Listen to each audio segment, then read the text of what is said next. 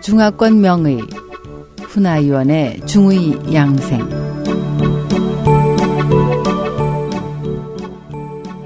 안녕하세요. 중의사 훈아위원의 한방 양생 시간입니다. 오늘은 침가뜸 12열 중에 두 번째 시간으로 곡지혈과 합곡혈에 대해서 말씀드리겠습니다. 세 번째인 곡지혈은 팔을 조금 굽혀서 손바닥을 자신의 심장에 댔을 때 팔의 가장 높은 곳을 지나는 경락이 수양명 대장경입니다.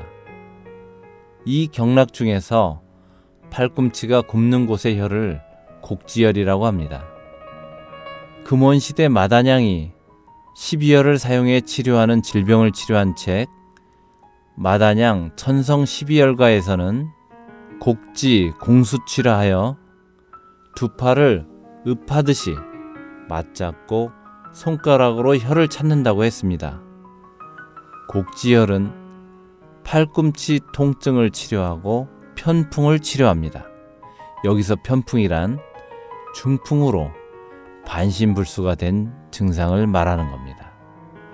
그 외에도 팔을 구부리거나 펼 수 없는 증상, 신경에 문제가 생겨서 화를 쏠 수 없는 등의 증상을 치료합니다. 마다냥 천성 12열가에서는 편풍, 수, 불수, 만공, 개, 부득이라 하여 편풍으로 손을 가누지 못하거나 활시위를 당기지 못할 때 쓴다고 했습니다. 왜냐하면 활시위를 당길 때 수양명 대장경의 근육이 힘을 써야 하는데 이곳에 문제가 있으면 제대로 힘을 쓰지 못하기 때문이죠. 수양명 대장경에 문제가 발생하면 근육이 늘어져서 머리를 빗을 수 없는데 이럴 때 곡지혈을 찌르면 효과가 있습니다. 또 후두가 마비돼서 숨이 막힐 때 발열, 전신성 두드러기 등에도 효과가 있습니다. 그러므로 곡지혈은 인체의 면역 계통을 개선하는 기능이 있다고 보면 되겠습니다. 네 번째인 합곡혈은 수양명 대장경의 원혈로 원기가 머무르는 혈입니다. 인체에서는 아주 큰 혈이며 위치는 엄지와 식지 중간인 호구에서 한치 위에 있습니다.